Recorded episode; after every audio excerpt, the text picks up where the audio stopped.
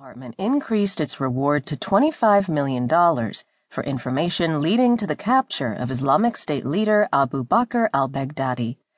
In a Friday statement, the department more than doubled the amount it's been offering for the self proclaimed leader of the Islamic State in Iraq and Syria, who's urging militants to confront their enemy until their blood flows like rivers.